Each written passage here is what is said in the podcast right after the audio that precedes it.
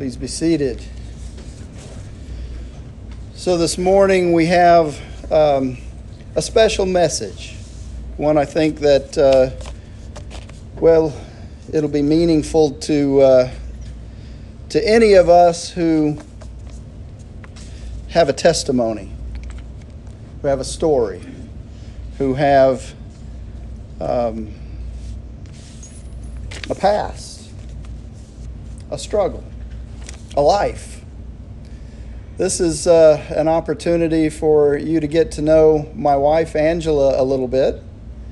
Um, I know you know her, but you haven't heard her story. And I figure after a little over a year uh, as your pastor, it's high time you got to know my wife. Angela?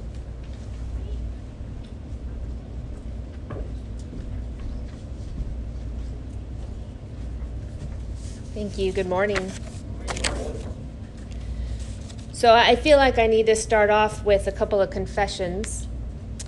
Um, the first being, uh, this is not at all my comfort zone.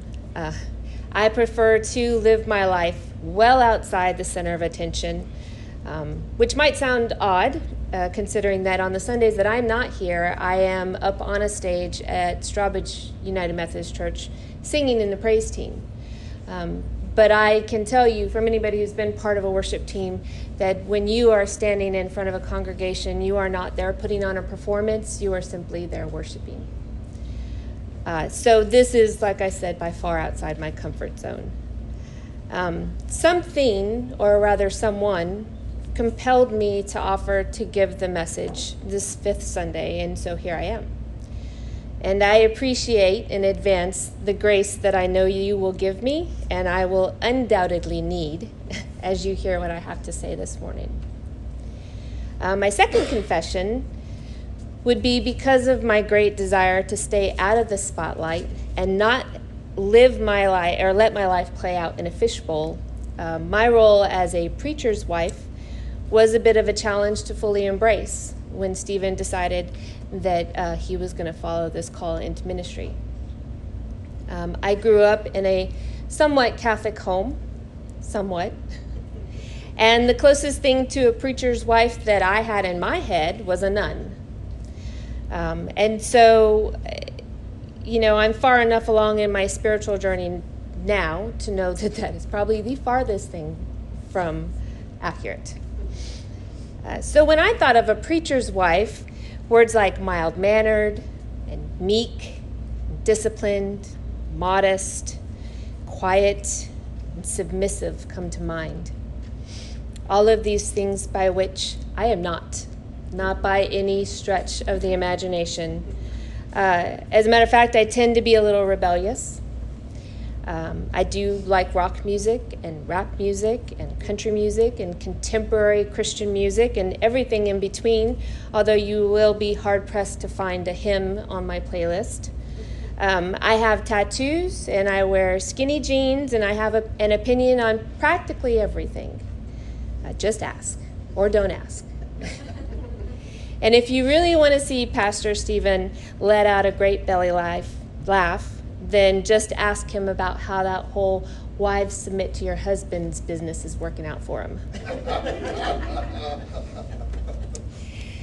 Since I'm not here every Sunday, I really wanted to take this opportunity to share a little bit about myself with you and my faith journey, which did not start until later in life. So here's my story. You all know the game Jenga? So, Jenga is this game that starts out uh, when it starts out, it appears to be one solid block. But what it really is is several different pieces that make up this block. And the uh, object of the game is to remove one piece at a time and stack it on the top without bringing everything crashing down. So I've always equated this game um, with life, and each piece representing a different aspect of it. So there's family,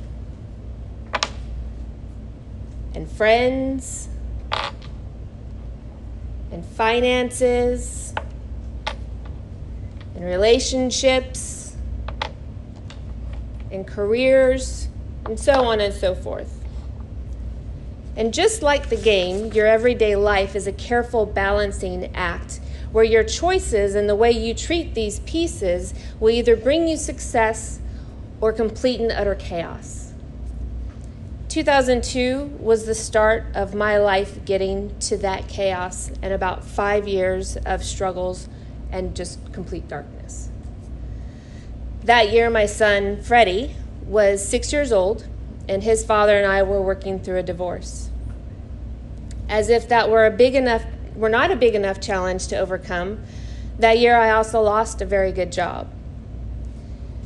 As if any of you have been through that type of struggle, you know how all consuming things like that can be. As things began to settle down, my world was turned upside down again in 2003 when I fell through a window in an accident and nearly lost my life and my left and or my left arm. Um, and let me tell you, there's nothing more humbling than having your seven year old come to see you on Mother's Day in the intensive care unit of a hospital. Recovery was a long and slow process, and learning to adjust with just one fully functioning arm was not an easy task. But Pastor Stephen can attest to my independence and stubbornness. And not to mention, I had a little boy that was relying on me, and weakness or failure was simply just not an option. 2005 was not to disappoint, though, and I found myself in an abusive relationship. Thankfully, with the love and support of family and friends, I managed to find the strength to get out of that situation before it reached the point of no return. See previous comment about independence and stubbornness. That year, I also went, uh, underwent an intensive surgery to repair some of the damage in my left arm and give me more use of it. That surgery was a success, but not without another long, slow journey of recovery. By far, 2007 was to be the toughest year for me.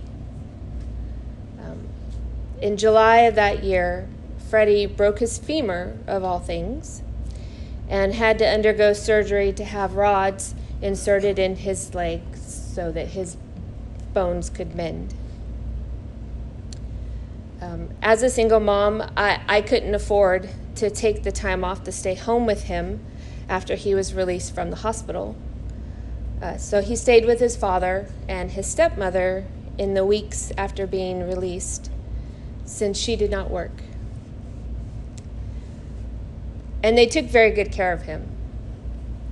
But I cannot begin to describe to you the pain a mother feels of having a deep desire and the ability to take care of your sick child, but not the opportunity. The hardest part for Freddie and his recovery was starting middle school in a wheelchair but he milked it for all it was worth, I assure you of that. he managed to weather that storm well and, and bounced back incredibly. Sounds like a lot, huh? So far? There's more. Two months later, I was at a pool party at my sister's house, and we happened to be in her bedroom, her and myself and my best friend and one of her friends. Um, and I was laying on the bed. We were just kind of chatting, having girl chat, mom talk. Um, and I noticed a slight mass in my abdomen. My sister and my best friend noticed it as well. Um, I quite honestly just thought I was getting chubby. Uh, but my best friend and my sister convinced me to have that checked out.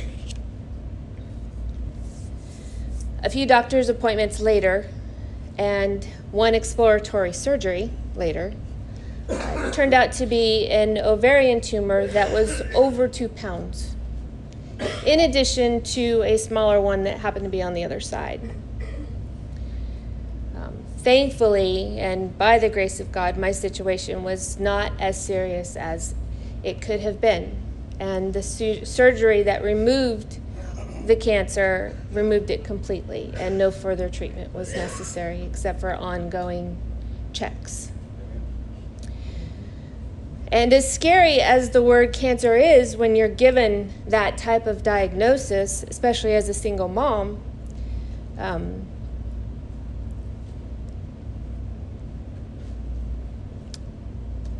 the fact that I couldn't have any more children was devastating to me. Even though at that time I was single, I was not in a relationship, and the likelihood of that happening was fairly slim to none at that point. And although I was still standing, I had a lot of empty spaces in my life. I was frustrated and hurt and harbored uh, a lot of unforgiveness. Unforgiveness for people that I felt had wronged me, and even a little bit for God. But mostly for myself. See, when you are a single parent, every bad moment that plays out in your life regardless of whether you're to blame, also plays out in the life of your child. And I felt like I had let Freddie down and had not been the mother that he deserved. All of these things that took place in my life had become pieces, and my Jenga life was no longer a solid block, but rather looked like what you see at the end of the game you know, where all the pieces are stacked on top of each other and there are a lot of holes and they're barely holding on to each other, teetering on the brink of collapse.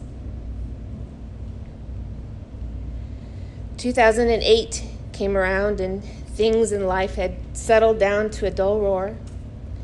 Freddie had been attending a church uh, with his dad and stepmom when he was with them and was finishing up a confirmation class. I honestly, quite honestly, didn't know what denomination this church was. Um, at the completion of the class, there's a ceremony, uh, which I was invited to. And there is one thing that Freddie will definitely confirm it's that I have never missed an opportunity to support him and what he was or is involved in. And I still do it to this day, not just to Freddie, but to all the kids. Every karate class, baseball game, cross country, or track meet, I was there. And if I wasn't there, there was a very good reason for it that just could not be helped. So, of course, I went to his confirmation. And when I walked into this Methodist church, I felt an overwhelming feeling of love, acceptance, and belonging like I had not felt before, even though I only knew one other person other than Freddie and his dad and stepmom. It was so very different than any other church I had been to. And I decided at that moment that after the ceremony, I would go back the next Sunday to see how I felt. So I did. And then the next week, and the next one, and the one after that. And soon I became a fixture there on Sunday mornings. And although I grew up knowing, knowing God and Jesus, I had never been part of a church family. So this was a new thing for me, and I felt like things were looking up. It wasn't until one Sunday when I was sitting in the service listening to Pastor uh, Ken preach about forgiveness that I truly began what I believe is my spiritual journey at 36 years old. He was preaching about how the Bible tells us in James 5:16 that we are to confess your sins to one another and pray for one another that you may be healed. And that when you do that, the proper response is in the name of Jesus Christ you are forgiven. Let me repeat that. In the name of Jesus Christ you are forgiven. Intentional or not, he looked straight at me when he said that. And to be honest, it felt like he right, looked right through me to my soul, and those words hit me like a ton of bricks, and immediately I broke down.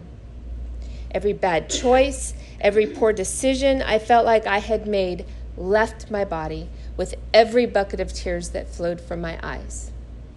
In that instant, I realized how arrogant I had been for deciding on my own that I was not worthy of forgiveness or grace or mercy.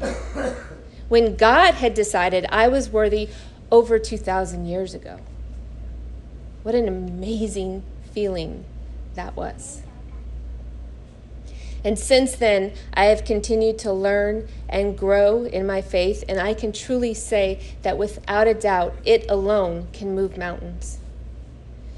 And it's not a coincidence that I felt that tug in my heart and told Pastor Stephen that I would do this on this day with these readings because of everything that I have learned on my spiritual journey for me, the single most important lesson is this I am not alone, and I never have been. This is the promise that God's, God gives us in our reading from Psalm 91. And I'm going to read not just the passage that we read today, but I'm going to read the whole thing because I think it's important to hear it in its entirety. And this is the NIV version. Whoever dwells in the shelter of the Most High will rest in the shadow of the Almighty. I will say of the Lord, He is my refuge and my fortress, my God in whom I trust. Surely He will save you from the fowler's snail, snare and from deadly pestilence. He will cover you with His feathers, and under His wings you will find refuge. His faithfulness will be your shield and rampart. You will not fear the terror of the night, nor the arrow that flies by day, nor the pestilence that stalks in the darkness, nor the plague that destroys at midday. A thousand may fall at your side, ten thousand at your right hand, but it will not come near you. You will only observe with your eyes and see the punishment of the wicked.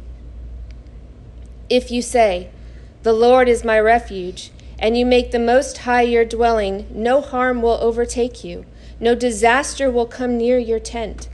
For he will command his angels concerning you to guard you in all your ways. They will lift you up in their hands, so that you will not strike your foot against a stone. You will tread on the lion and the cobra, you will trample the great lion and the serpent. Because he loves me, says the Lord, I will rescue him. I will protect him, and he acknowledges my name. He will call on me, and I will answer. I will be with him in trouble. I will deliver him and honor him. With long life, I will satisfy him and show him my salvation. I look back on those things that I described to you accidents, divorce, job loss, cancer. And I don't see pain, hardship, struggle, or strife any longer. I see protection. I see answers and comfort and deliverance and salvation. I can clearly see the promises of God from verses 14 through 16 kept all throughout my life and continuing each and every day. I have realized that every piece of my life, every fond memory, every challenge I have overcome, God has been there with me every step of the way. I may not have always known it in the midst of the circumstances, but I know now, without a doubt, I am never alone. He is always with me, protecting me. And God pours out love and grace and mercy and forgiveness into our lives every day. He honors his promises to us and offers redemption in our lives.